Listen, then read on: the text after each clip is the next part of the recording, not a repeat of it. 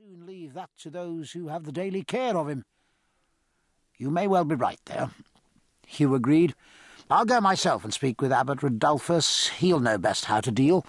As to the succession, Dame Dionysia need have no concern. The boy's title is secure enough.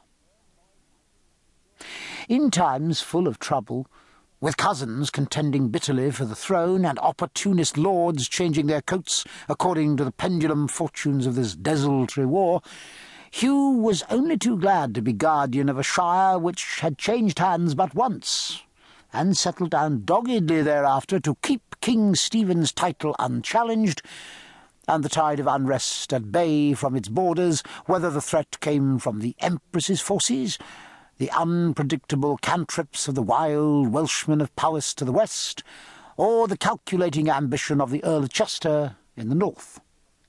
Hugh had balanced his relationships with all these perilous neighbours for some years now with fair success.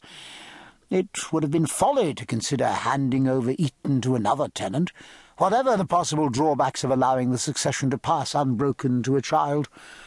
Why upset a family which had remained submissive and loyal, and dug in its heels sturdily to await events when its overlord fled to France?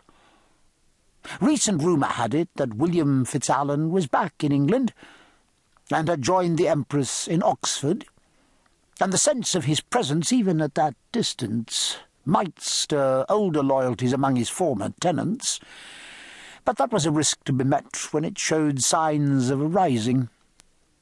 To give Eaton to another tenant might well be to rouse the old allegiance needlessly from its prudent slumber.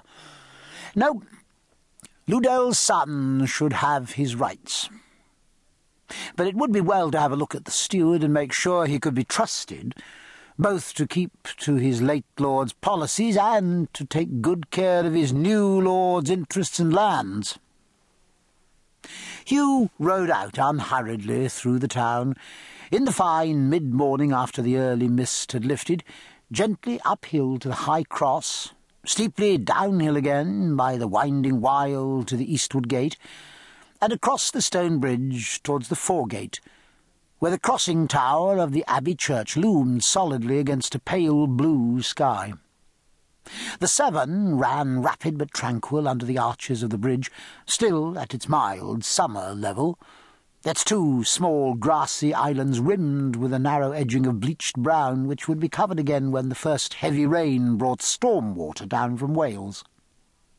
To the left, where the high road opened before him, the clustering bushes and trees rising from the riverside just touched the dusty rim of the road, before the small houses and yards and gardens of the foregate began. To the right, the mill pool stretched away between its grassy banks, a faint bloom of lingering mist blurring its silver surface, and beyond, the wall of the Abbey enclave arose and the arch of the gatehouse.